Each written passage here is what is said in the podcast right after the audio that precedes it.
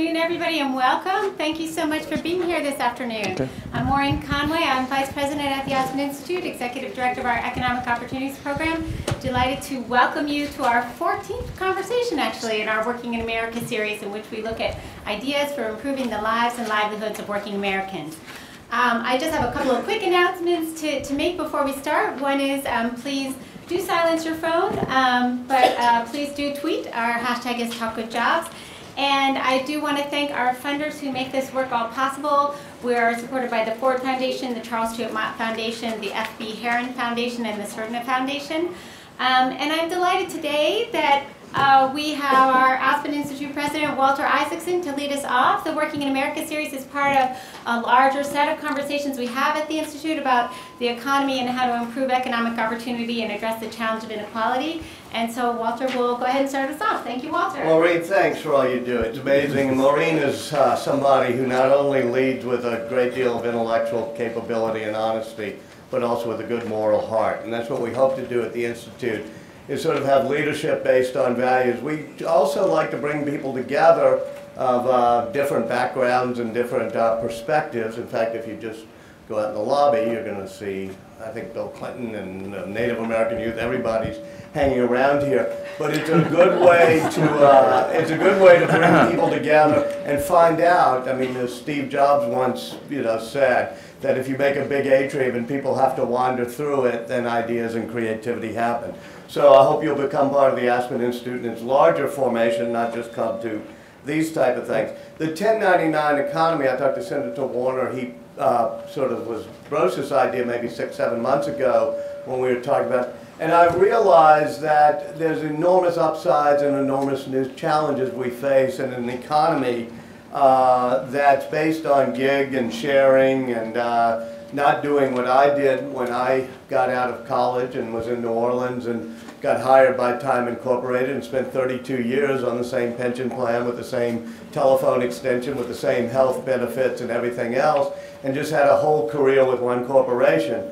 Uh, my daughter, among other people I know, uh, you know, is age 25 and is juggling four jobs and really loving a portfolio. We have to both uh, be able to enable people to do things like that, but also have the social contract that makes sure all of that is fair.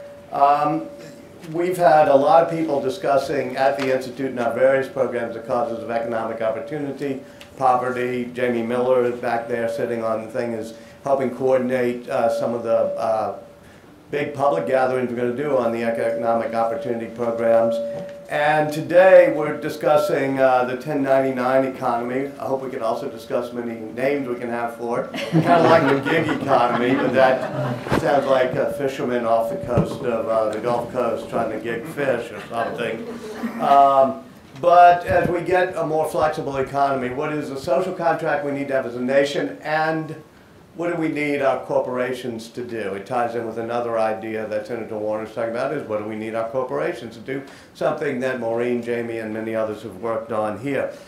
Uh, the senator is a true leader on this issue. Um, he's probably the most outspoken uh, federal policymaker thinking through the uh, sharing economy and gig economy, uh, bringing national attention to the need for more data and an open-minded approach to this issue.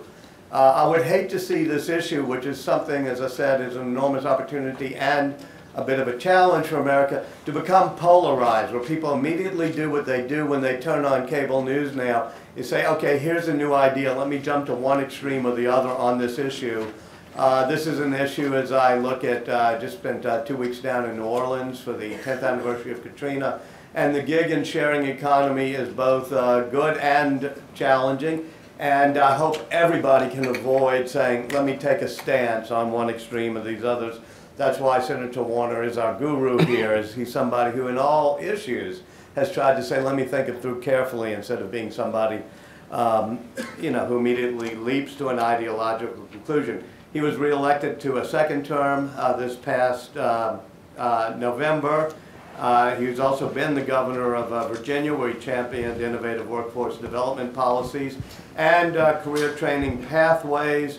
Uh, but the other thing that's important to know about him is that he spent 20 years in the technology industry, a business leader, cell phones, um, telecommunications, um, survived knowing Steve Case and many others, and so did I in those days. And he also was the first in his family to graduate from college, so he understands the importance of education and innovation. He has personal experience with why it's critical for us to improve uh, business and government policies and to ensure, this is the important thing, that working Americans can build and sustain healthy economic livelihoods. So let me turn it over to Senator Warner. Thank you. Thank you, Walter. Thank you. First of all, thank you, Maureen, for all the great work you've done in getting this together. And, um, you know, sometimes being a senator, eh, you actually I have job envy of other folks. One of the people, wouldn't you love to have Walter's job? you get to convene really interesting people across diverse backgrounds. You've got this wonderful, you know, Aspen Institute platform, and then in your spare time, you get to go to extraordinary places like Italy and write really cool books about phenomenal individuals. So, And spend the summer in Aspen. and spend a summer in Aspen. So, you know, uh, a pretty a pretty good gig, if I may say so. So, you know, it is it is kind of wild though. We think about this gig on demand sharing 1099. Uh, it's cool to be talking about an issue that doesn't even have a title yet. Uh, and that is both a, a challenge and an opportunity. As Walter mentioned, my background is I actually can still claim I was in business longer than in politics. And um, while I managed to do pretty well with cell phones, it, Maureen, it breaks my heart when you say silence your cell phones. As a co-founder of Nextel, I love to hear those sounds go off. Um, but you know, I also failed miserably at a couple businesses. So I was, you know, in the gig economy before it was the gig economy. I was called unemployed, but uh, and it is it has been or freelance. You know, and why I think this issue is so important is, and over the last nine months to a year, have been really starting to drill down on it. And again, good news, bad news. Virtually nobody else in Washington is talking about it yet. And to echo what Walter has said, we've got to make sure that this doesn't get captured in the partisan divide. You know, Democrat, Republican, liberal, conservative. I don't believe it's on those distinctions. It really is much more future past, and it's how we ought to be thinking about it. Uh, and it does. It will mean. I say this to my uh, Democratic colleague friends: the idea that we're going to fix this by simply reclassifying everybody with 20th century definitions isn't going to work. Uh, so we do have to think about this more future past. We do need to think about this in terms of some of the policy questions um, before it gets captured as we go into a presidential debate, uh, contest uh, as with partisan issues. And, and so I think the timeliness of this is really important. Um, what we also need to know is how big is this phenomenon? You know, we've, I've seen the journal come out and saying it's not really much at all. I've heard McKinsey say, and actually GAO's put out a study that said it's somewhere between 5 and 47 million. McKinsey says it's literally 53 million fit into the contingent workforce, and that is a much potentially broader category. Uh, but if up to a third of the American workforce is now engaged in some form or another of a independent contractor, contingent worker, gig economy, 1099 economy, this is something big that's happening. And it's being driven in many ways by the millennials. The millennials now the think Walter, you and I are still both baby boomers, you know, pretty much. Um, you know, we are, always, yeah. we are, yeah, we're yesterday's news. The millennials have bumped the uh, uh, the baby boomers off the stage. They're the largest age cohort. Um, they within 10 years are going to be more than close to 60% of the American workforce, 75% of the overall world workforce. And they are so, Walter was mentioning his daughter. I've got three daughters a little bit younger, but they're kind of all thinking less about where they're going to work in a job and more about what they're going to work on. And I, I would also add one of the people that I've gotten to know a little bit, going to be out in the Bay Area in a couple of weeks, Brian Chesky at Airbnb, who's the CEO there. Airbnb, by the way, which has got more rooms than Marriott and a larger market cap than Marriott has a, and, and he very much fits in this category, but he, he has a kind of a mind bending um, thought that amongst the millennials, their idea of success is not own a home, two cars, and maybe if you do really well, get a little house on the lake. Their idea is sharing these items and collecting experiences, protecting their information, and having a whole different approach to what is viewed as success. If that proves to be the case, then an owner, uh, then a legal and kind of political structure built around ownership really may need to be be rethought a little bit. And this beginnings of the gig on-demand 1099 economy uh, may be the forebearers of what to come. Uh, you know, there's a lot of discussion. Is this driven by economic necessity? Is it driven by choice? One of the things that I found as I travel around uh, and have had a series of kind of roundtables around Virginia and elsewhere is that, um, and this may be, this is not scientific, this may be by self-selection, that the overwhelming number of people that I'm talking to really love this lifestyle. And it's taken, even say in Roanoke, Virginia, where some of the folks I was talking with were older and have been displaced workers, it took pushing, you know, at 10% additional income, none of them will go back to a traditional job. At 20%, they wouldn't. It took getting to 30 or 35% before folks in this flexible uh, economy are willing to think about, I will go back to a traditional approach that Walter and I had growing up, that nine to five, uh, in a sense that uh, uh, we've all grown up with. The challenge with this economy, as we all know, and I'm going to try to do this very quickly so we can get to the conversation, is that even if you're doing really well, you're operating without any net below you. Mm-hmm. Mm-hmm.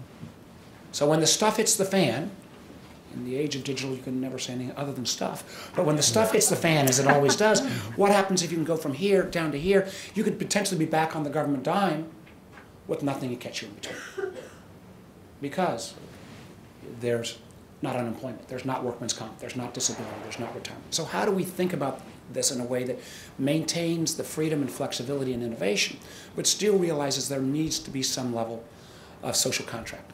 And uh, again, Maureen's coming out cell phones. The remarkable thing is what has really allowed this phenomenon and these platforms to take place really is the intersection of two totally separate ideas cell phones and GPS technology. Because part mm-hmm. of this is the ability to monetize your time, your car, your, your apartment in a way that was never possible beforehand. So, what are the policy questions I think we ought to look at? One is, you know, and this will be, I know what we'll talk about here, the nature of the whole employee employer relationship. I don't believe the 20th century definitions of you're either an employee or an independent contractor are going to be enough. You know, and there are other nations, Canada, uh, Germany, lots of folks in the EU are starting, starting to think about um, third, third levels of definition and potentially more. Um, part of this phenomenon is taking place, frankly, love it or hate it, around Obamacare because the ability to have health care that's not tied to your, your employment really frees up a lot of the ability to be in this on-demand economy. So as we look at unemployment, workman's comp, disability, traditional state-run social insurance programs, should we look at the healthcare exchange model? Should they be opt-in or opt-out? Does it have to be government run? Could it be private sector run? Can we take some of the old ideas? I, one of the ideas I'm very interested in is the hour bank. Think about the building trades unions. If you were a carpenter in the 50s, you might have worked for 10 different contractors. Some might, might have been good, some may not have been good, but on every one of those you had a portable benefit, and both you and the employer paid in a little bit, and it was managed by an independent third party, not by the government, by in that case the union. So is there going to be a, a third-party social benefit that might be administered? Um, we've got to also make sure, make sure, and what I've found uh, kind of on the second issue is uh, you don't want to squash the innovation, but as I talk particularly people working in, in the on-demand economy and CEOs, they do realize there needs to be some policy prescriptions. We don't want to come in heavy-handedly, but we also don't want to default to 100 different litigation cases uh, all across the country. So I do think this is an area where there is this moment, if we can get it before it gets polarized, where we can be ahead on the policy area in collaboration with the people who are doing the innovation, in collaboration with the people who are who are working in this economy. And they do need these things. I was with a bunch of Etsy uh, makers the other day, and they all love it, but they were really afraid. A couple of them were jewelry makers. They said, if I hurt my hand, I've got nothing. So this is an issue that cries out for a solution. Third is that you know, on a broader basis, and this is a little tangential, but I think we have to realize the federal government needs to be a heck of a lot more nimble. We don't have great data, and we, we've written, we need to get BLS to do one of those supplemental surveys to try to look at how really big this economy is, how, what are more of its characteristics. Um, we've got to look on an ancillary basis about things like making sure if we're going to have this, uh, this innovation-driven gig economy all across the country. We've got to make sure we've got broadband deployment. Uh, there's lots of areas around Virginia in particular where you know, people would love to do this. In rural communities that have been displaced with, with furniture and textiles and others, they want to try this, but they've got to have broadband. We've got to make sure we do a better job. Many of the folks that I see in, in the so-called gig economy that are millennials are actually entrepreneurs as well. So how do we consolidate and think better about the federal programs, which are a complete mishmash about supporting of, of entrepreneurs? And then another notion that drives folks into this gig or on-demand economy, this is partially by the economic necessity, is the crushing amount of $1.2 trillion of student debt. So while not directly the subjects, these are ancillary issues that we have to take on. And finally, um, you know, what I hope we would recognize is this is not something we could, you know, government could squash it by having policies that don't make sense. But this kind of innovation is not going to disappear, not only from America, but around the world. We ought to support it, encourage it, but we also need to recognize there does need to be that safety net. And, and the report from the front is um, the vast majority of both on the business side and on the working side uh, want to get it right. And what gives me hope, and I'll go sit down, is that you know the coolest thing about the millennial generation I found, and I say this as the father of three of those daughters who may not always be in the cool category, um, but is that they want to work for and do the right thing. And the idea that we can fashion policies that lean into this 21st century are extraordinarily exciting in a place where, uh, at least on my day job, not always exciting things happen. Thanks a lot and look forward to the conversation.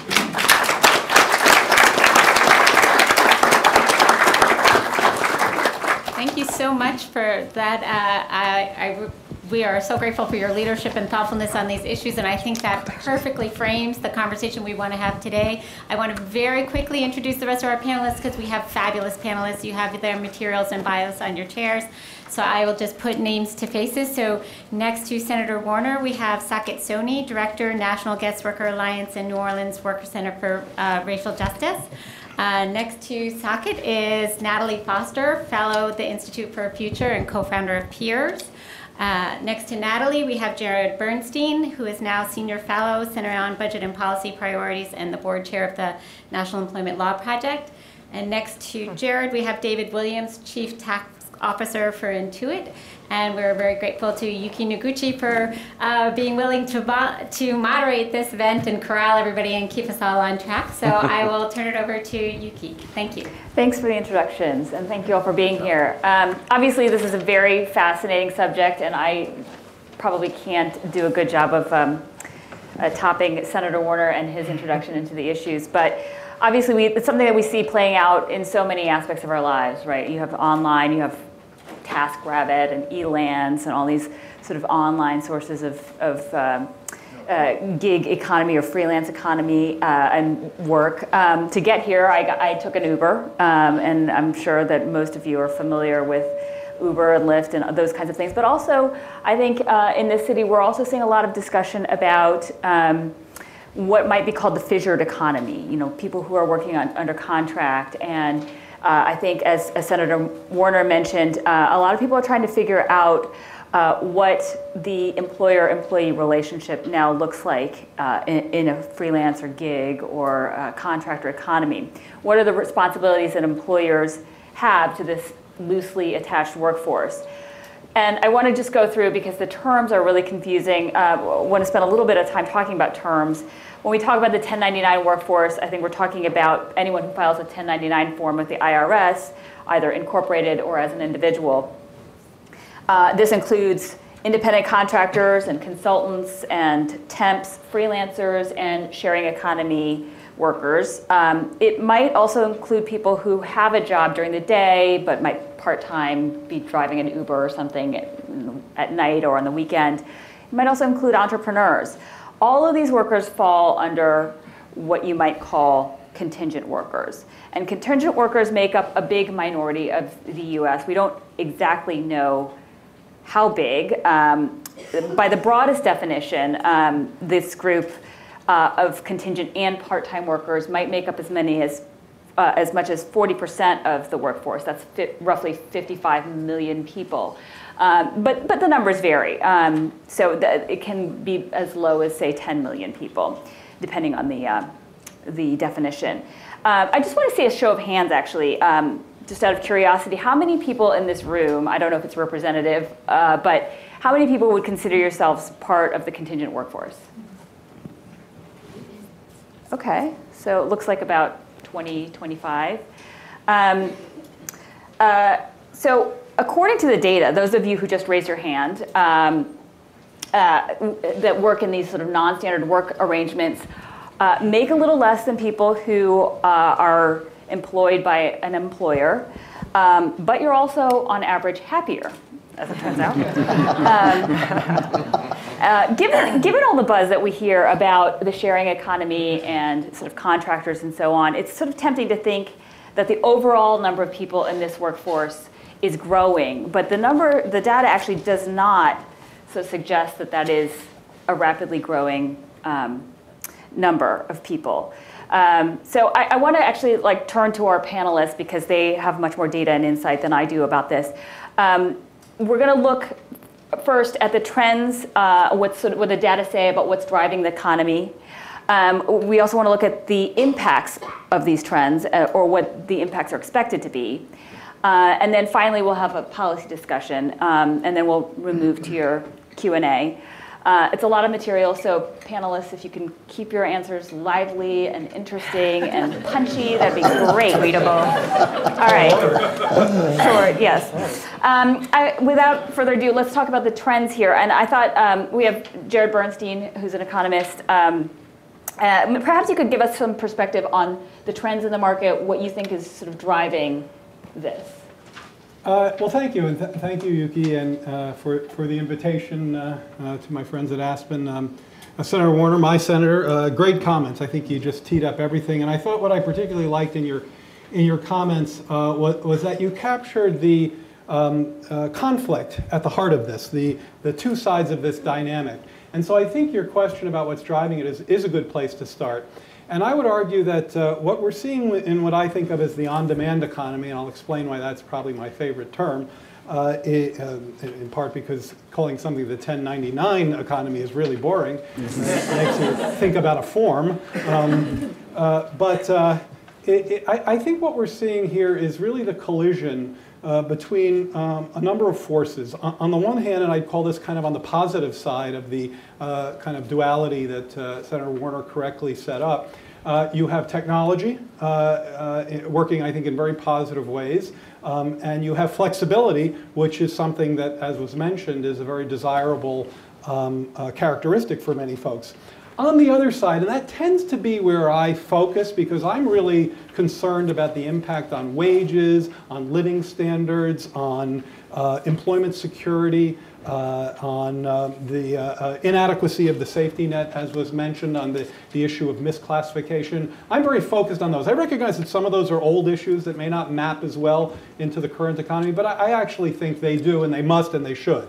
So on the, on the other side, and then I'll, I'll stop, is um, uh, a, very significant risk shift that's been ongoing for decades now, where basically the risks of um, uh, being able to uh, enjoy increasing living standards, uh, the risks of your paycheck being disconnected from productivity, uh, the risks of inadequate bargaining power so that you don't get your fair share of productivity growth. That's been an ongoing process. We see it in, in the workplace in the shift from defined benefit to defined contribution pensions. We see it in various efforts to privatize. You can see it in the decline in the real minimum wage, at least at the federal level. That risk shift, in many ways, the arm's length employment relationship that's inherent in the on demand economy can be viewed on this negative side as almost the last step of the, you know, the ultimate step of the risk shift where employee, uh, employers uh, uh, are not responsible for the well-being of their employees in ways that have worked for us uh, in the past. Secondly, uh, on the negative side, there's been a, a very long-term, uh, pervasive, and in some cases pernicious, um, drive to hold down labor costs at all costs. Whatever cuts labor costs is what we want to do because we want to boost profits and, and, and workers having more bargaining power. The more that, the, the lengthier that arm's length uh, uh, relationship is, the less the bargaining power. So holding down labor costs is another problem. And then finally, there's an atomization of the labor market and the product market. And this atomization is facilitated by technology in ways that remind me more of the guild economy or the piecework economy that existed when, um, uh, it, you know, it, when, when uh, economies as we know them got their start back in the 15s and 1600s. And I'd like to come back to that more as we go, because again, I think that has positive attributes in terms of the um, almost boutiquing of, uh, of individual demands, uh, both on the product side and the labor side, but I also think it has steep costs. Okay, uh, so David, um, you know, obviously Intuit collects a lot of data. Maybe you should you could talk a little bit about what kind of data you do collect as it pertains to this subject, and what does the data show? Sure. Uh, thanks, Yuki. I, uh, first of all, I just want to uh, thank you for having us and also for teeing up the issue. One of the things I heard uh, and continue to hear is some confusion around the size of this economy. We've talked about almost 50 million people.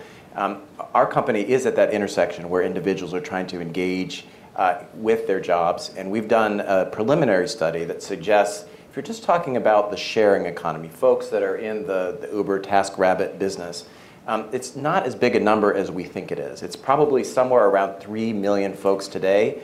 Um, our survey suggests that within four or five years, it's going to double to almost 8 million. Um, and, and are those people coming from uh, you know, employer jobs, or are they coming off the sidelines? Are they so interestingly enough, almost 80% of them are doing this as a part-time uh, activity, which suggests that they may have other kinds of opportunities for the safety net that we've been talking about earlier. Uh, but we don't know. And so that's why we're conducting a further study to get more detail around the profiles of these folks, how they live, how they work, and what those other jobs look like. And you'll see that coming from us uh, in a couple months. Mm-hmm. Other than the sharing economy, are there other, is there other data on how big the contingent workforce is, is and uh, yeah. whether it's growing? So I think you know as well as I, GAO has done a, a, massive review of all of the data, and, it, and the range, as Senator Warner noted, could be anywhere from 3 to 4 million to 50 million, depending on how one defines whether you, what contingent means. And so it's really about definition. I think one of the problems we have that Senator Warner is pushing on is we need better data. We also need better definitions about what we're talking about because things get mixed up in, as we talk about them. Right, right, okay. Um, and Natalie, uh, your organization, Peers, maybe you could talk uh, briefly about what, what that does. I mean, you're, you're sort of supporting workers who are self-employed in this economy. Um, and you're concerned about social safety net issues, which we can talk about a little bit later. But um, you know, what, what, what can you tell us about the workers' experience and yeah. what are they telling you about the kind of support that they need? Yeah, thank you.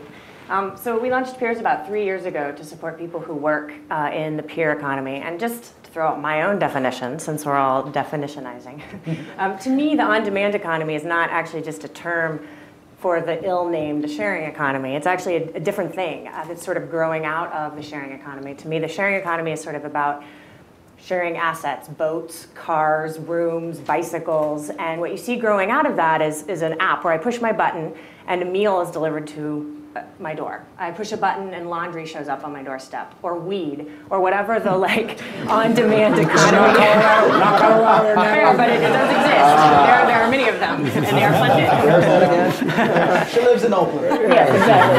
What's the app? Um, but this is what's in vogue in Silicon Valley now. And this um, model is um, what's very exciting for consumers. I think part of the reason we have this conversation a lot, even though the numbers are still quite small, the on-demand economy is, is part of a much larger, um, as the Freelancers Union says, 53 million people who are freelancers in, in the country. Um, but it's charismatic in that way because everyone interacts with it and then has a story about an Uber driver that they want to tell you. so to that end, I think it's really important that it's finally catalyzing you know, this conversation. Um, so I'll say, of our members, um, we see sort of four archetypes of people who are doing this work. The first is um, somebody who's looking for flexibility. So I think of an early peers member I met who left his retail job where he had no um, ability to determine his own schedule and started driving on a ride sharing platform, Lyft. And he was able to make his son's soccer practice at 3 p.m. every day, which was the world to him. And that, that flexibility is what he traded out for a job that, you know, had very minimal social safety net um, benefits as well. So one is flexibility. Two is additional income or gig. So this is people who have a full-time job, like my Lyft driver last night, who uh, is a car salesman in Columbia, Maryland, but also drives for Lyft to supplement his income. And we hear a lot of stories about why people are doing that. Some it's to sock away, and some it's because something's happened in their family and there's no recourse uh, for that. A third uh, archetype we hear is people who are in transition. These are people who had a full-time job and uh, lost it uh, and are moving and want to find another full-time job and are doing this to get by in the meantime. And the fourth uh, that we hear a lot about also are entrepreneurs. So I think of this woman, Maria, who's been cleaning homes for a long time. And she saw that Handy, one of the platforms that um, connects uh, house cleaners to people who need their homes cleaned, uh, would, would be a really interesting way for her to get new customers. So she signed up and she now has a steady flow of customers that come in through Handy. And what she does is builds a relationship with someone and then moves off platform, uh, which we call off platforming. So she's somebody who's building her business using um, one of these platforms. So the flexibility, the people in transition, um, the entrepreneurs, and um, those who are supplementing their income are just four of the different types of things that I think are driving why people are doing this work. Um, Saket, and maybe you could talk a little bit about, you work a lot with low-wage workers, and I wonder what, you know, do, do they make up, uh, what is their role in this economy? I mean, uh, do they make up a big part of this uh, gig economy? They make up Or a big, contractors, I Yeah, mean. they make up a significant part of this economy. Our members are low-wage workers in multiple industries, uh, industries that have long been characterized as contingent and low-wage, uh, long been characterized um, as poor quality jobs until workers get together, organize, and lift the quality of work. Um, these workers are in the on-demand economy. Economy, they're uh, uh, Amazon warehouse workers in uh, California who package the thing quickly so you can get it in a day. Um, they're on supply chains that deliver to giant retailers. Um, these are workers um, who are very much part of this economy, whatever name you may give it. I'll say that the priorities of our members in this debate um, are important not just because they're low wage workers, but because we live in an economy where very few of us anymore aren't low wage workers. Um, so, this question that you raised, Senator, about future versus past, or is the debate good versus bad? Look, the, the, the debate about whether technology is good or bad has been raging since two cave dwellers sat around saying, fire good, fire bad. and, you know, then they killed an animal. Um, you know, the, the reality is that we know that markets have created too much inequality and government has not supported uh, enough equality. Um, markets have driven it one way, governments have not created enough opportunity. And in the middle of that, we have to, I think, come together around this idea that we want to increase equality in the structure and not necessarily debate whether there should be more of the coming structure. Um, I don't think that's a useful debate, not one that's helpful to my members who are, you know, below five layers of subcontracting at the bottom of the factory floor where they're earning literally one to five dollars an hour. The question shouldn't be, is it happening? The question is, how do we increase equality in it? Now, when we agree that that is the question, then we have to separate out and make some distinctions. And I would just offer two. One is that I completely agree that increasing equality means increasing choices. Um, and that means that some kind of benefits that aren't tied to your employer are very important. Um, the ability to walk away from work, come home to your soccer game, the ability of a Walmart worker to plan ahead, schedule daycare, all of those are very important. And all of those are supported when you can be flexible in an economy where employers want you to be flexible because they need to deliver quickly to customers. So portable benefits answers the question of how um, workers delink themselves from their employer in that way. The question portable benefits doesn't by itself answer is a broader question of economic choice because not only is the employment now more flexible, but it's much more intermittent. Our members sometimes go weeks between gigs. Uh, a landscaper in my office two weeks ago went several weeks before his next uh, shift. Um, and more and more people are unemployed for longer and longer, and we're seeing the rise of long term and structural unemployment. So, portable benefits that are tagged to days or periods of employment won't solve a problem in which African American and Latino workers in particular have weeks and weeks, sometimes months out of unemployment, at the end of which they lose their contracts, uh, contacts, and when they go back to that next job interview, the first question asked is not, tell me about yourself, it's, why haven't you been employed for 28 weeks? Um, there, people have started talking about the idea of a basic income, of a guaranteed income. Um, we can think through that idea, but I do think we're at a moment that pushes us to look for the crossover. There could be an uncommon um, uh, coalition across multiple views and places in this economy. Senator Warner, um, you, you, mentioned, uh, you touched a little bit on the sort of the classification of, of misclassification of workers issue, and this is something that's part of the, the broader discussion, you know, about um, who is really the employer, who's the boss, you know, when it comes to these workers. I mean, you see the Uber uh, class action lawsuit in, in California. Uh, you see actually the NLRB talking about classification workers, uh, contractors. I mean, what is your what is your view on how these workers ought to be classified?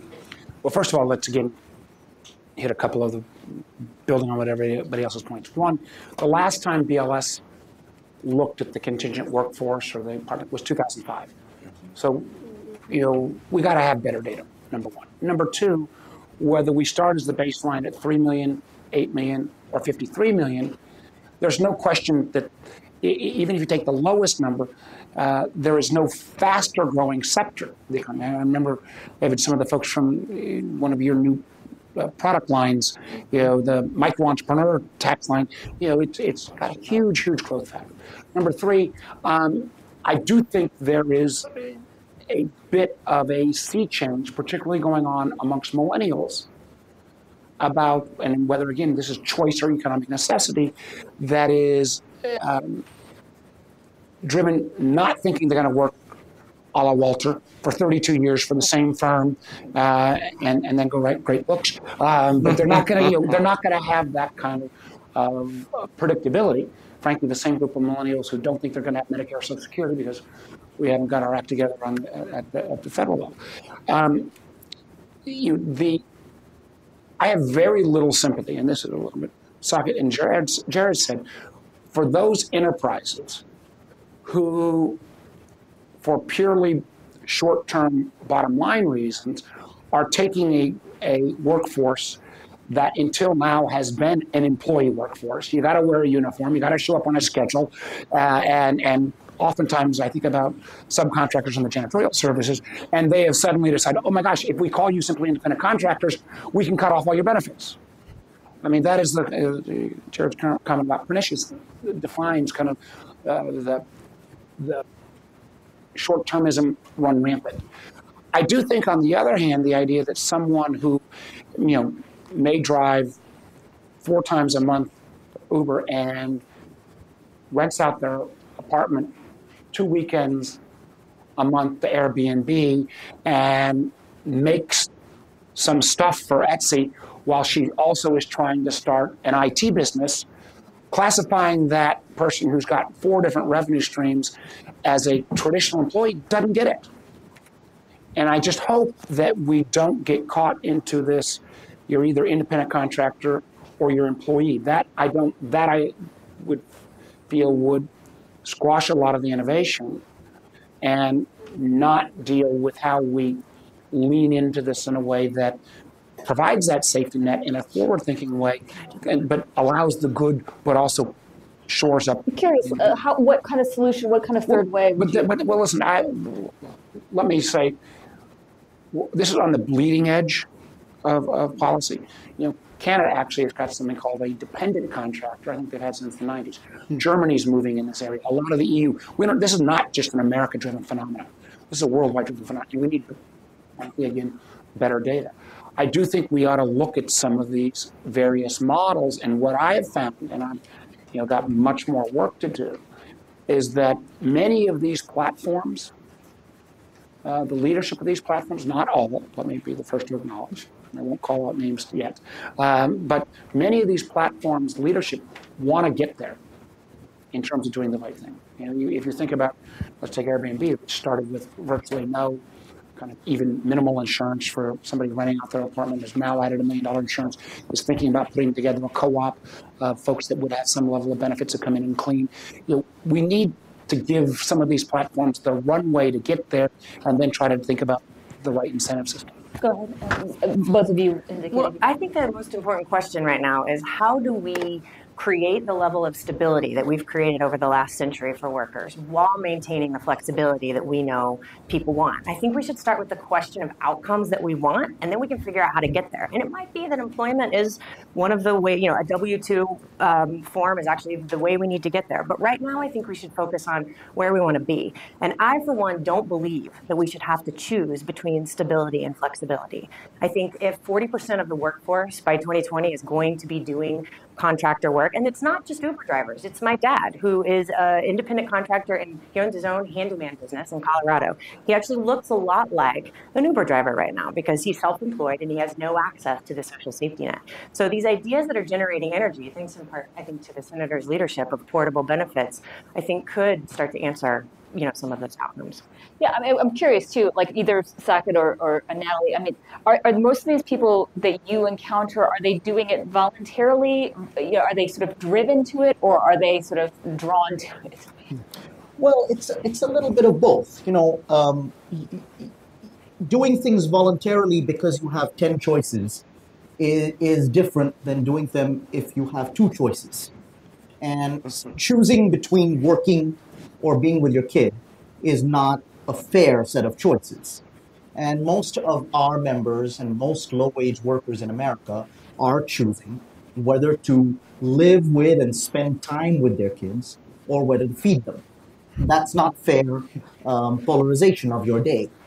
Um, on the other hand, if um, and I think this is where Natalie is absolutely right. Senator Warren makes uh, uh, uh, Warner makes a really good point, which is that you know, increasing the supports under someone who can then raise their expectations on how flexible they can be is a game changer.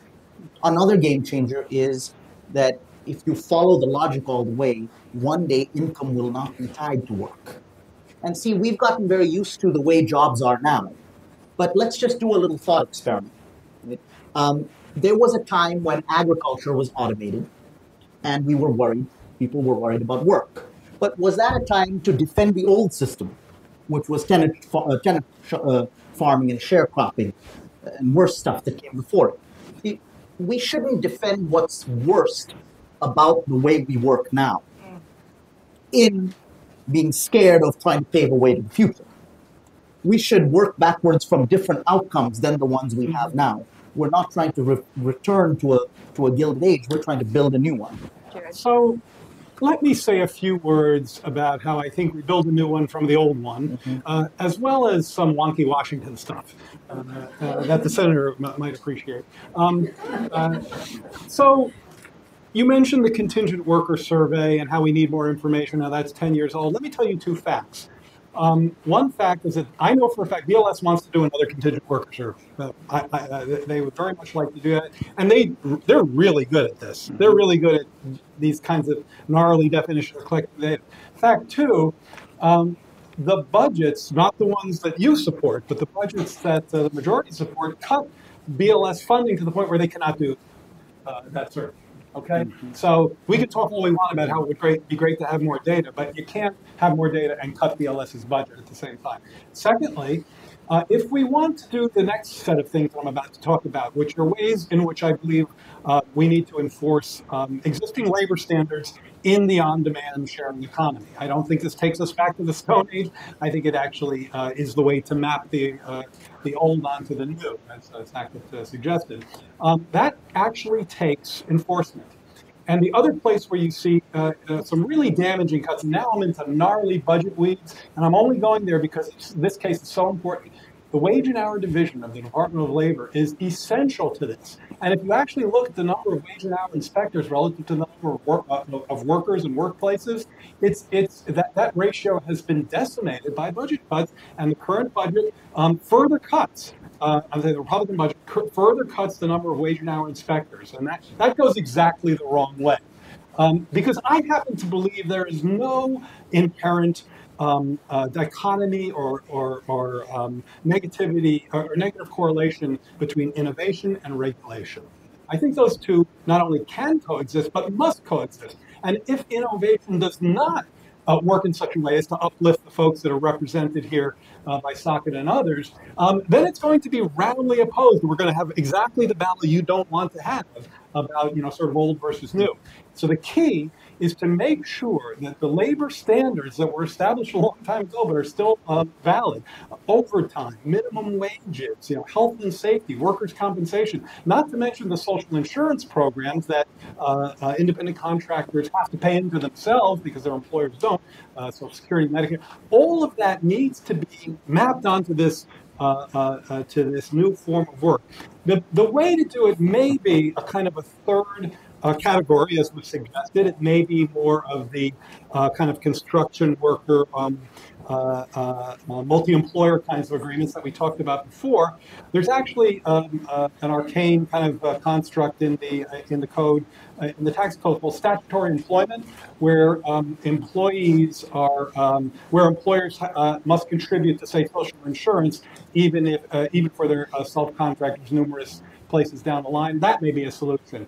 But that's that to me is the is, the way to go. So I wonder, we've, we've talked about the big issues around the social safety net, and, and I would I would suggest that um, Senator Warner's right. The, the place where we're seeing the growth and the spike in growth is in the microeconomy.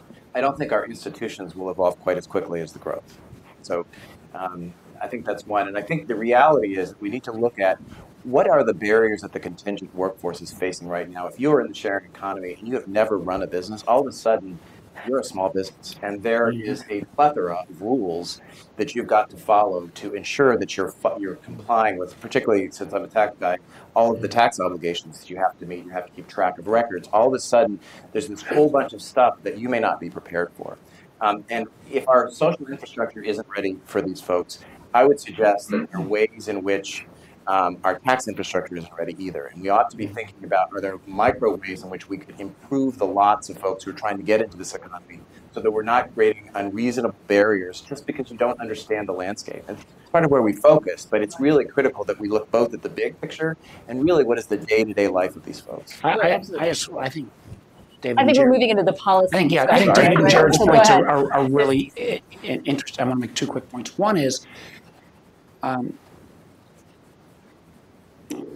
bigger macro picture, but the regulatory structure that we have, which every business I know complains about, doesn't have to be as burdensome going forward. It can still gather the same information. We can just do it, and we can still have the standards in a much more user efficient way. So we ought to be think, which is nobody's talking about in town. Um, but you know, you guys are doing uh, Intuit a little bit. There's a, a startup little uh, competitor of yours in, Richmond called Painless 1099. How do you take the structure of being an entrepreneur or being in the sharing economy in a way that you cut down the friction of adhering to government rules? And we ought to be leaning into that as well. And the other part that I, sh- I should have mentioned earlier, and again, call me a, a crazy optimist, but there may be a consumer component of this that you know, uh, one of the things that Walter, the aspect, one of the groups that Walter is back is an entity called B Lab and B Corp, which is the notion of a corporate form that would have kind of a good housekeeping seal of approval. There's an effort in a country called conscientious capitalism. There's an effort in the UK called inclusive capitalism. You know, think about again that, that 80 million plus millennial cohort who I'm making the bet is going to want to buy from and work for and patronize entities that do the right thing. So how we start to put some of that value add next to this is a really interesting opportunity. And part of this may even be driven.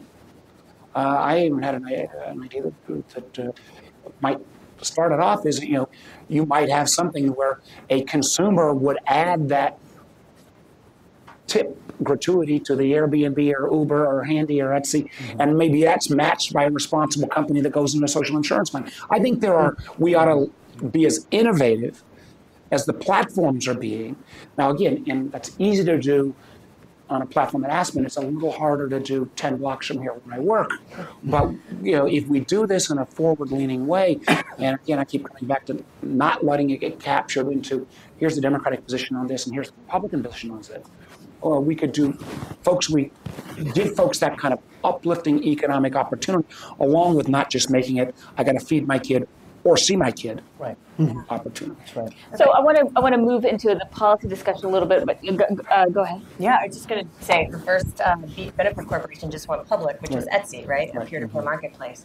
Um, so there's a lot of movement in there. But there's one more important thing to think in the conversation around regulation, and that is the government definitely needs better data. It is crazy to me that we don't know how much 1099 work is happening in 2015. At the same time, I think companies can do a lot to be more transparent with their data, which would allow for new kinds of regulation to start to occur. Nick Grossman at Union Square Venture talks about regulation 2.0. Um, how at any given moment we could tell how much someone is making per hour on one of these platforms. Um, there's ways to do that. So I think that we should make sure that's part of the equation as well as uh, the government, the government statistics. So we talked a little bit about sort of simplifying uh, tax codes uh, and the, infrastructure around being a new small business. Um, you know, kind of a seal of approval for uh, uh, businesses um, to, to prove that they have, uh, you know, good s- support for their employees. I mean, what are some other? I guess this time I'm just going to do a lightning round where you guys can talk a little bit about what you think the policy. Um, any policy ideas that you might have to either solve these problems or make it easier to foster this without creating, you know, the, the kind of social safety net problems that we're talking about. So, David, maybe you could talk a little bit about your, either expand on what you were saying Yeah. before or Well, let, let me just let me just say, I, I do, I, without picking specific policies, one of the things that has bedeviled this country for a long time is is how we do worker classification. There's a 20-factor test, um, which I worked on for my career, and uh, I think it's sort of the the thing that will always change but never changes, and um, it, it creates. Um, it, it creates incentives or disincentives for employers to do things, and we've heard some of the bad side. Uh, but it also makes them reluctant to inform their new shared economy workers about basic things that they could do to help themselves. And I think even just providing clarity around what an, a, an, what a, an Uber or an Airbnb could actually tell their workers, just so they understand and are able to cope themselves in the sharing economy, um, is something that we ought to be exploring. It's not a big legislative lift, but it is something that might be might help clarify so that you actually get a safety net of knowledge to the worker who is driving an Uber car trying to figure out what do I have to do. Can can Uber tell him or her basic stuff or not, or does that suddenly put them in jeopardy of, of a lawsuit? And so I, I think we ought to be looking at just basic information sharing as a way of empowering empowering these individuals to take control of their financial lives. I, I, I go with two things, one of which is very much uh, uh, David's point, uh, and I'd put it uh, only slightly differently. You know, Sen- Warner correctly points out that if, if this becomes a, a kind of an old school misclassification fight, it won't do uh, anybody any good. And I take that point regarding some of the, um, uh, you know, almost kind of canonical examples of the, per, of the people you mentioned, someone who, who does Airbnb once a month or something. The fact is, though, and I, I know you, I mean, I, I suspect you strongly agree with what I'm about to say, uh, while maintaining the points you do. You're, you're focusing on what I think is probably a relatively small group of the classification problem. There are people who drive trucks in ports on the West Coast who so clearly work for the port. The port only, uh, the port um, uh, uh, tells them their hours. The port tells them what they have to do. They work within the port. These are drayage truckers. For for for years, they've been classified as as as independent contractors, and so something goes wrong with the truck, they have to pay for it. So I would say that there are a, a non-trivial group of old school um, on-demand uh, uh, uh, um, independent contractors who have, who have been misclassified in the pernicious system that we've been talking about. So I would get that right. By the way, I think one way to get that right is to get rid of the safe harbor rule that's part of the IRS, which basically tells an employer, well, if you're misclassifying someone, but you've done it forever, keep going, it's okay. Uh, I'm exaggerating slightly, but not much. My second point that I'll be brief is, um, is labor standards. Um, if you're an independent contractor, you're typically not covered by labor standards. And uh, again, if we want innovation and regulation to be friends and not enemies, then we have to make sure that independent contractors, members of the sharing economy, are covered by labor standards, whether it's uh, minimum wages, um, uh, uh, uh safety and health, uh, uh, contributions to social insurance, and so on. Um, so one thing I think that's really interesting is what the UK did a couple years ago, and they appointed a freelance czar his name is David Morris, and his job is to figure out across all government agencies what to do about the fact freelancers, you know, don't have access to the social safety net. Feels like now is our moment to, to appoint a freelance czar uh, to, to do just this. Since thing. all our other czars have done so well. Maybe we need a new name. there you go. Um, you can work on the brand. Right. uh, two is um, I will say though the first thing he's he's focused on is is uh, simplification of the tax code, right, mm-hmm. um, for for independent workers. So. Um, the second thing that we've talked a lot about is portable benefits. Could we set up what Nick Hanauer and David Rolf call shared security accounts that are prorated? And if I have to use your example, uh, a store on Etsy and I host on Airbnb and I drive for five hours a week on Lyft, each one of those interactions could have a prorated um, contribution to mm-hmm. my retirement account, to my paid time off, to my workers' comp and my unemployment insurance. I think there's a lot of energy building around that, and I think it's uh, something worth exploring. Um, are there models around that, that that you can point to? I mean, are those sort of weren't you pointing to? Well, this yeah, this is kind of the variation on you know borrowing the best of what was in the building and trades unions around hour banks. Mm-hmm. You know, it's a 21st century version of an hour bank, and I think people are thinking about these things whether they've been spun out in an entirety. Not to my knowledge. There actually is an example extant today uh, in that the creation of what's called MyRA. Um, the administration is pushing essentially a Roth retirement account that is mm. completely portable.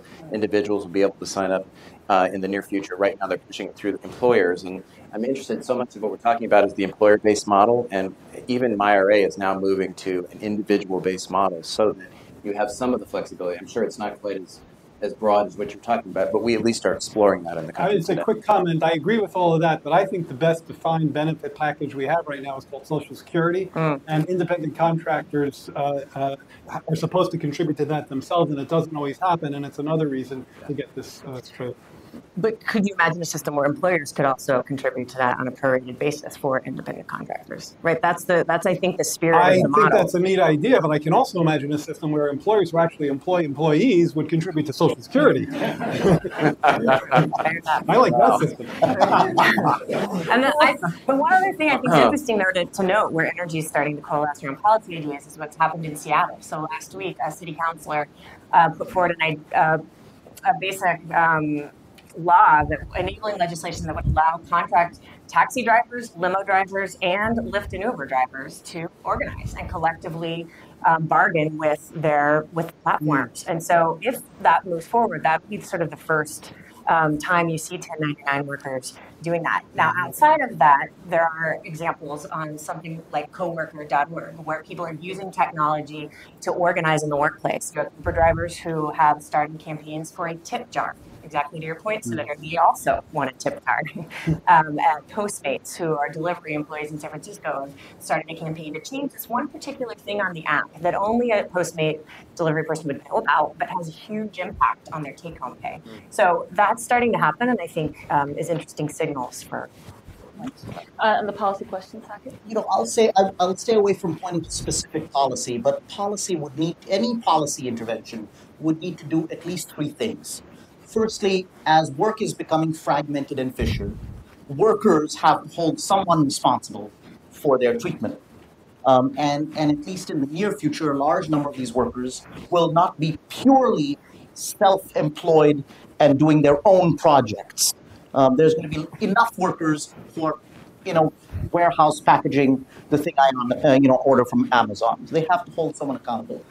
Secondly, any policy intervention has to, whether it's portable benefits or a basic income account for the fact that intermittent work um, and income separated from work may be the future.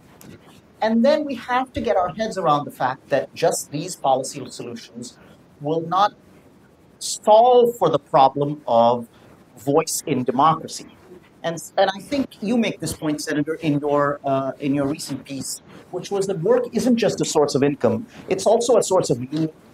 And it's also the way adults, at least in, for the last 80, 100 years, have aggregated their voice to make a change in politics, in policy, in our democracy. As work no longer becomes the place for people to aggregate, what is going to be the next basis for democracy? And that's a question that will require a policy imagination that is more leaning into the future rather than a shadow of the legal regime of the past.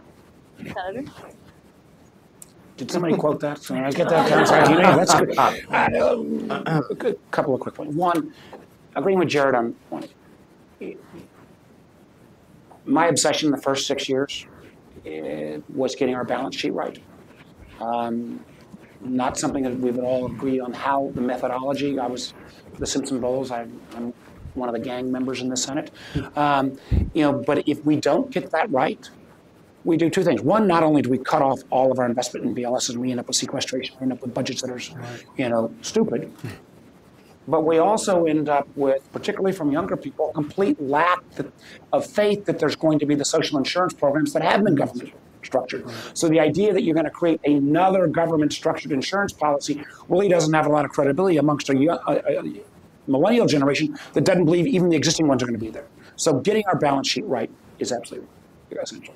Number two, I think you made some really great points. I do think if we try to look a little on the optimistic side here, though, that and, and let me also first of all acknowledge you know there's a if this was a broader group than a washington policy think tank group and it was a broader conversation we'd have if, we did this down in dupont circle and people kind of came up, we'd have a lot of eye rolling about our highfalutin ideas because you know contingent on demand economy, you know, working three jobs, that's been called getting by if you're poor in America for the last 50 years. So we have to have a little humility uh, on all this. But you know, the intermittent nature of work and the ability to monetize that spare time in between your traditional work in other ways really opens up for a whole lot of folks that have only, only had one avenue that was packing those boxes or cleaning that building, other potential revenue sources that might give them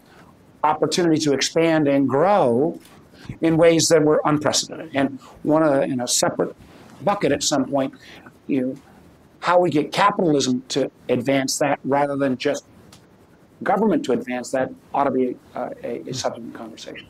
And and the third piece is is that I do again trying to sound naively optimistic at this end of the uh, the podium, you know, the ability to enhance younger people and millennials to help push this uh, in, in a more responsible way is a really exciting opportunity. And the ideas of, of engaging with some of these platforms and rewarding those who get it right.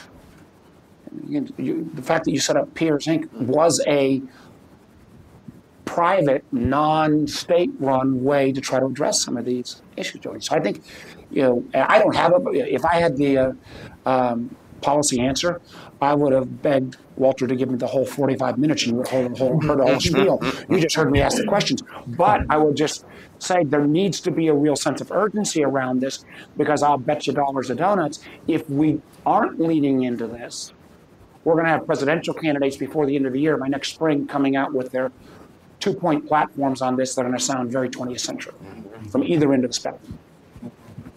Well, on that note, I think we should maybe uh, do some Q and A. And uh, the way I think we're going to do this is maybe ask uh, three questions so that we get you know a multiplicity of questions at once, and then uh, you know you can either specify or our panelists can um, answer your questions. So um, we've got a microphone here. Go ahead. Um, just.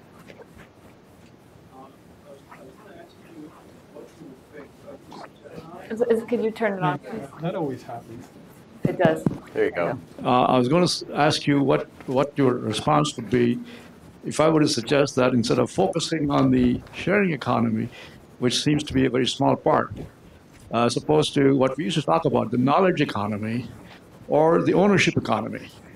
And from a policy point of view, maybe we could uh, think about apprenticeships as a way of building more skills for people to share in the knowledge economy, and as well as ESOPs, as a promote ESOPs as a way to uh, encourage more participation in the ownership.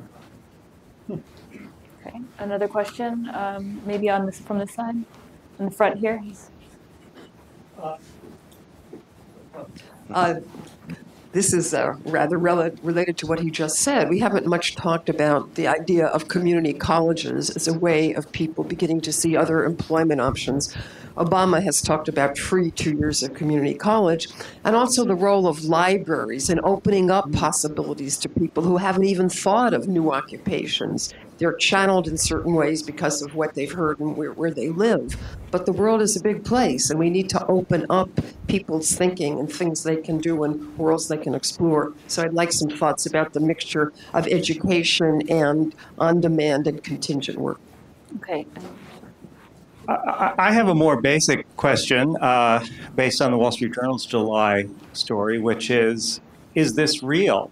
Um, and, you know, not to be too flip about this, but, you know, I understand that, that what's been called the fissured workforce is real, that over the last uh, 40 years or so, we have seen corporations move heaven and earth to avoid uh, paying anybody um, $25,000 um, a year. Those people get uh, farmed out to uh, frequently fly by night subcontractors, which creates an enormous social problem uh, with respect to enforcing labor standards.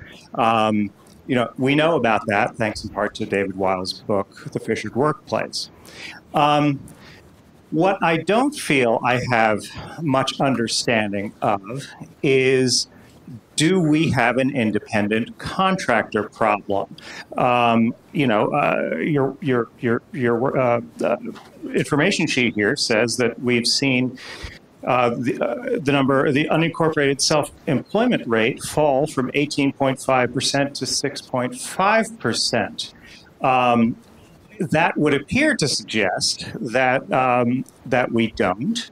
Um, I'm a little unclear about how the definitions work. I suppose if you, um, uh, you know, in one highly attenuated sense, you could call me a 1099 worker because I file 1099s for the occasional book review I write. But uh, I'm a salaried worker, and guys like me have been around since time immemorial. Um, the real question, and it seems to me that the question uh, that, that determines whether or not this is you know, a story to journalists is are we seeing displacement? We are seeing displacement with the fissured workforce. Um, we are seeing workers who used to work for corporations and be guaranteed a certain level of benefits uh, no longer be guaranteed that level of benefits. Are we seeing the same thing with independent okay, contractors? there's, there's a lot of questions there, so, um, let's, That was more than three. Yeah, yeah, yeah. So, um, I could jump in and just Yeah. tackle a, a, a, a small piece of, of what's been said in a couple of ways. Uh, I haven't checked the markets since I sat down, but this may be a, uh, uh, not the right day to talk about uh, ESOPs, um, uh, given uh, uh, recent market turmoil. Um, however, that said, I actually think it's a good idea. And employee stock ownership uh, uh, programs is what we're talking about. Sorry, you shouldn't be so acronymy. Um, and uh, I, I, uh, particularly given that um, what we've seen in, in the national income is a shift from compensation to capital, and this is one of the uh, real factors driving inequality. Um, to uh, help workers claim some share of productivity through that capital channel is, a- is a good idea. However, end of the day, it's the wage that matters most to, to working families. And then the only thing I'll say about the, the big question um, uh, about is this real is that, I mean, look, this is the, the risk shift that I talked about earlier and that you kind of articulated in your question is really real. It's been going on for a long time. You, you talked about it yourself. And part of it is this um, uh, continued arm's length, and in some way, I think I called the what I call the on-demand economy, the fissured economy, and some ways is, is the last blow of the, the great risk shift where uh, we don't even have employees anymore. So th- that downside part of this is definitely real, and it's one of the reasons why these policy solutions are so important. I mean, when Saket starts talking about people who work in warehouses, boy, do they sound like employees to me. So uh, maybe David, you could talk a little bit about the talk a little question of is this real? Like uh, you know, we talked about the sharing economy being a relatively small part of it. Uh, you know, there there have been independent contractors. You know, whether they're FedEx truck drivers or port workers. Um, you know, can you talk a little bit about what do the numbers say about whether which aspect of the the contra- uh, the uh, contingent workforce is growing? So, so first of all, the it in that sentence is really critical. is what is what real? And and the answer, uh, I believe, Jared has it right, which is that there is a there has been over the last multiple decades a shift in accountability from the employer to the worker and that continues. And and it happens in various ways. You, um, I'll just give you one personal example. When I started in Washington many many years ago, um, the federal retirement system was deemed way too uh, uh, rich. Uh, and so we modeled, uh, it had a very strong defined benefit plan and was incredible. It was a golden handcuff. And so the very first piece of legislation I worked on after the 86 Tax Reform Act was reforming the civil service retirement system, at which point we moved away from a complete defined benefit plan to the traditional three legged stool that exists today. It is now considered too rich because the, the work the rest of the world has moved away from defined benefit plans completely and is saying you can ha- you may have a defined contribution plan. That is happening in many places. That is the bigger picture. When we talk about the on-demand, the sharing economy, the gig economy, whenever we get our terms right, that is also real. We are, as I said, we're seeing nearly a doubling in three to four years, and I think it will be much bigger than that going forward. And we need to recognize that it is very attractive to people to have the kinds of options that an Uber driver may have or an Airbnb person may have. They may actually say, I possess an asset that I can actually get some money out of, and it's easy to do. How do I do that in a way that in the in the in the plethora of rules that I have to follow? And so I, I actually believe both the phenomena are real. Is it a crisis?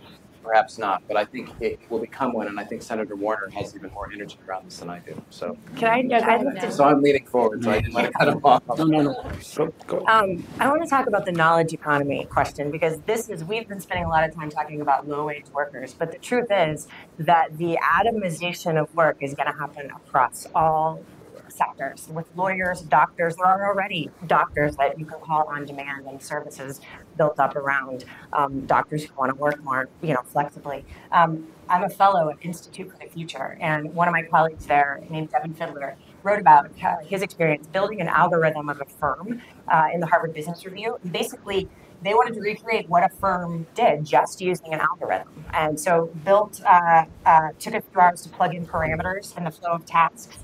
And it asked first for Amazon's Mechanical Turk workers to pull articles and then dedupe them.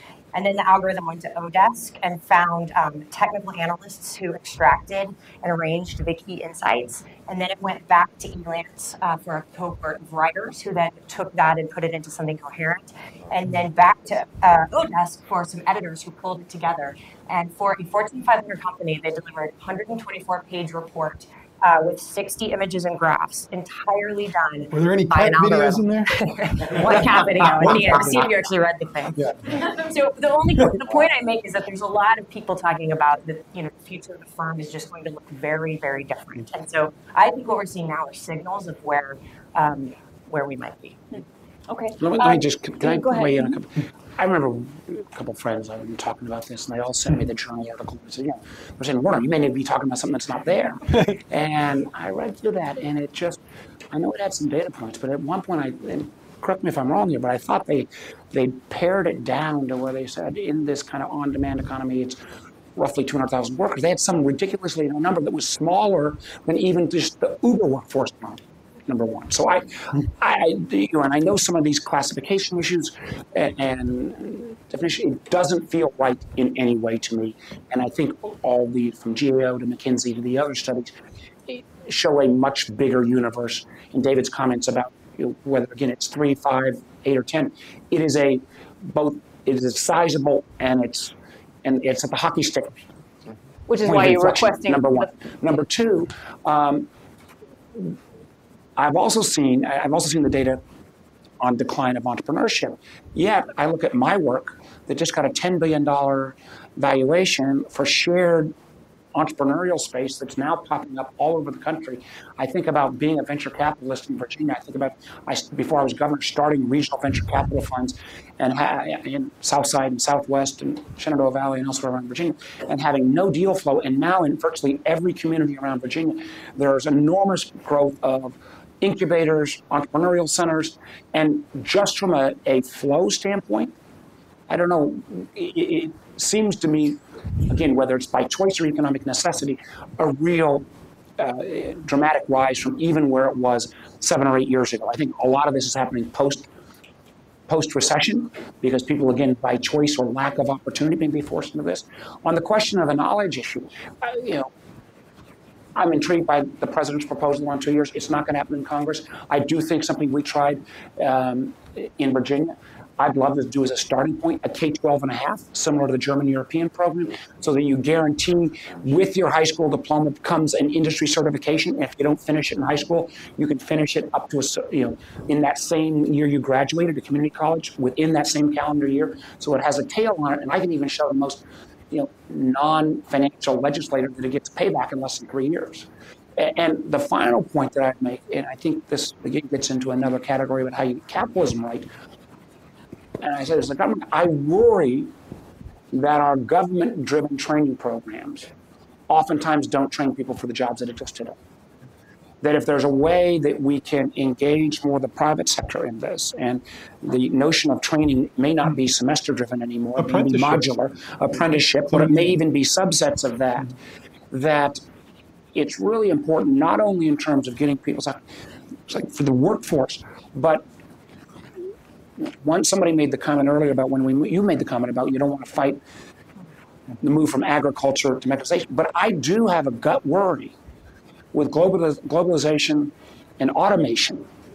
You know, I know there's always been the next thing, and I don't want to hear appear like a luddite, but the more we can make the, the investment in that, particularly low and moderate worker, a higher value in the value chain so they don't become the first thing that's disposed of versus a piece, piece of equipment or new innovation. It's really important. And the more we can tie that into getting capitalism again to work for everybody uh, is that's another comment. All right, uh, three more questions. Um, And I gave up all my, I used up all my time. I'll give all the rest to You the. you yield back your time. You've been very restrained for a senator. Hey, I used to be a governor and a business guy. so- That's why you're the optimist here. My name is Mark Materno. I- I'm a fellow at uh, Interactivity Foundation. We did a project a couple of years ago on the future of employment, and I'm happy to see that we talked about a lot of the things that you're talking about here. But I want to mention a couple of things, concerns that my panelists had uh, that we haven't mentioned. A couple of concerns, and then I want I want to tell a little anecdote. Um, one concern that drove a good deal of our discussion was the concern that in the future, um, private sector just is not going to be able to produce or create as many jobs as it had in the past, and that that was not a result of the failure of the economy, but a result of the success. That employers are there really not to employ people. That's not their job. Their job is to make products, make services, uh, make money. And we're just doing it more efficiently, better with fewer people. And that that was going to increase as the uh, technology increases. Uh, big fear was what happens when the uh, driverless cars come out. I mean, just think about the Ubers and the taxi drivers and the truck drivers and so on and so forth. So that was one concern.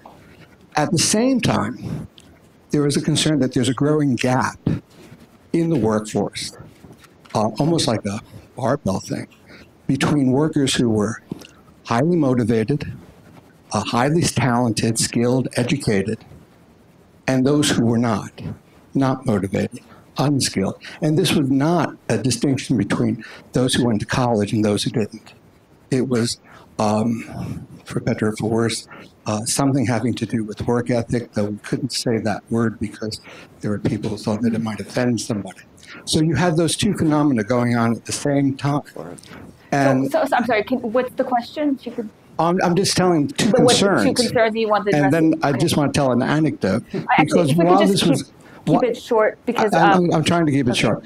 While this was going on, I had a panelist who was a vice president of, uh, executive vice president of one of the public colleges in uh, Virginia. And he was telling me, well, they're meeting every day because they have to decide who counts as a full time employee um, among teachers because okay, teachers I'm. I'm sorry, but we've got other, we've got If I one. could just finish with the point. The reason why they wanted to do this was to determine who was a full-time employee so that they wouldn't be after Obamacare came in. All right, so uh, a couple of other questions, brief, please. Yeah, aren't aren't we talking about two separate things? The college-educated millennial who wants to work at WeWork and have three different jobs, Airbnb, whatever, and then the um, lower, you know, unskilled worker who's the truck driver, um, who's who's doing it because he has no choice. And shouldn't the policy considerations uh, address that? Okay, uh, great. Oh, one more question, maybe over on the side.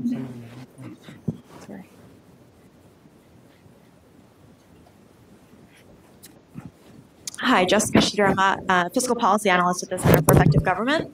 Um, as a young millennial, um, I just wanted to kind of talk about this, uh, kind of this uh, push and pull between innovation and you know being the ability to monetize your time, basically. And at the end of the day, we do only have 24 hours, and on the ground, this ability to be an innovator and to be entrepreneurial there really that that's there's also a tension there um, for people who are my age and very highly educated but wind up juggling four or five jobs. Um, you know, the ability to monetize your time actually, in some ways, decreases your ability to, to invest energy in longer term projects. You know, in starting your own business and you know continuing your education so there are there is a push and pull there um, and i mean ultimately you know it's, it's not to be forgotten the the benefits of uh, you know employers kind of subcontracting winds up being you know reducing labor costs. And ultimately how are we to you know, make those longer term investments? Um, if, if we can monetize all of our time if it's you know if it's two dollars per hour we're still not going to have enough to to live off of. So just kind of talking about that contrast.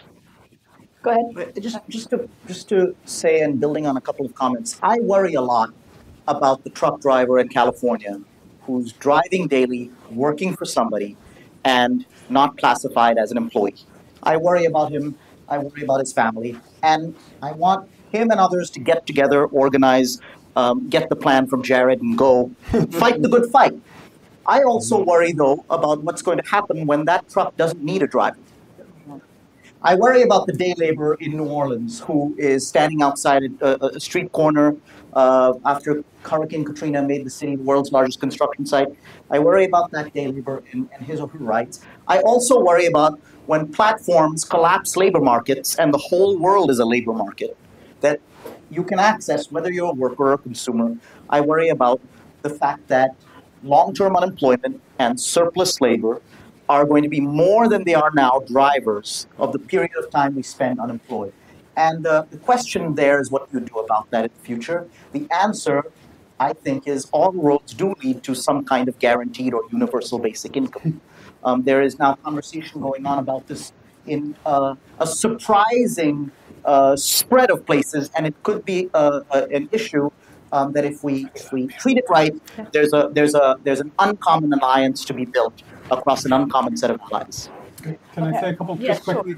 Uh, first of all, that's I think the third time you've talked about universal basic income, and I've uh, uh, I've I've avoided saying anything about it, but I, I think it's really interesting. And I I read this book just the third time today. Yeah, today. but you did giggle. You did giggle. Uh, well, I just read this book by Peter Barnes about that. Peter's coming to talk to us about it at the Center on Budget, and I, I commend his book. It seems uh, like a very far out idea to me, but I I, uh, I, I respect uh, uh, you even more than I did after the panel than I did before. So it makes me want to learn more about this. But I, I will say one thing um, about this. Uh, look, we have a basic demand problem in our economy. Uh-huh. And I don't, we, there, there's not, we, we're not creating enough jobs. And a, a number of people have kind of alluded to this. And interestingly, we are a Federal Reserve that wants to raise rates to slow the economy down, just to be slightly topical. So we, there's some confusion among macroeconomists about what we should even be doing right now to increase the demand and close the output gaps we have that are you know, very much alive and well. And you know, I, I think one great idea in this space is more infrastructure investment. And if Congress were able to do, if, if, if people like Senator Warner were able to do that, I suspect we'd see more of that. I will say one thing. It is very hard to make a You said case. three things, actually. Oh, okay. it's, it's very, it's very hard. To, it is very okay. I'll be. Uh, it's very hard to make a case that we are uh, doing more efficient production with fewer people. Because if that were true, we'd see productivity increasing, and instead productivity is growing along the Right, right. I'm sorry we weren't able to get to your question about whether there's different policy prescriptions for the low wage versus the knowledge worker, but we've got to close out, so. Yeah, I'm, unfortunately, we're at time. Thank you all so much for contributing to this conversation. It was really terrific, and please join me in thanking our panel.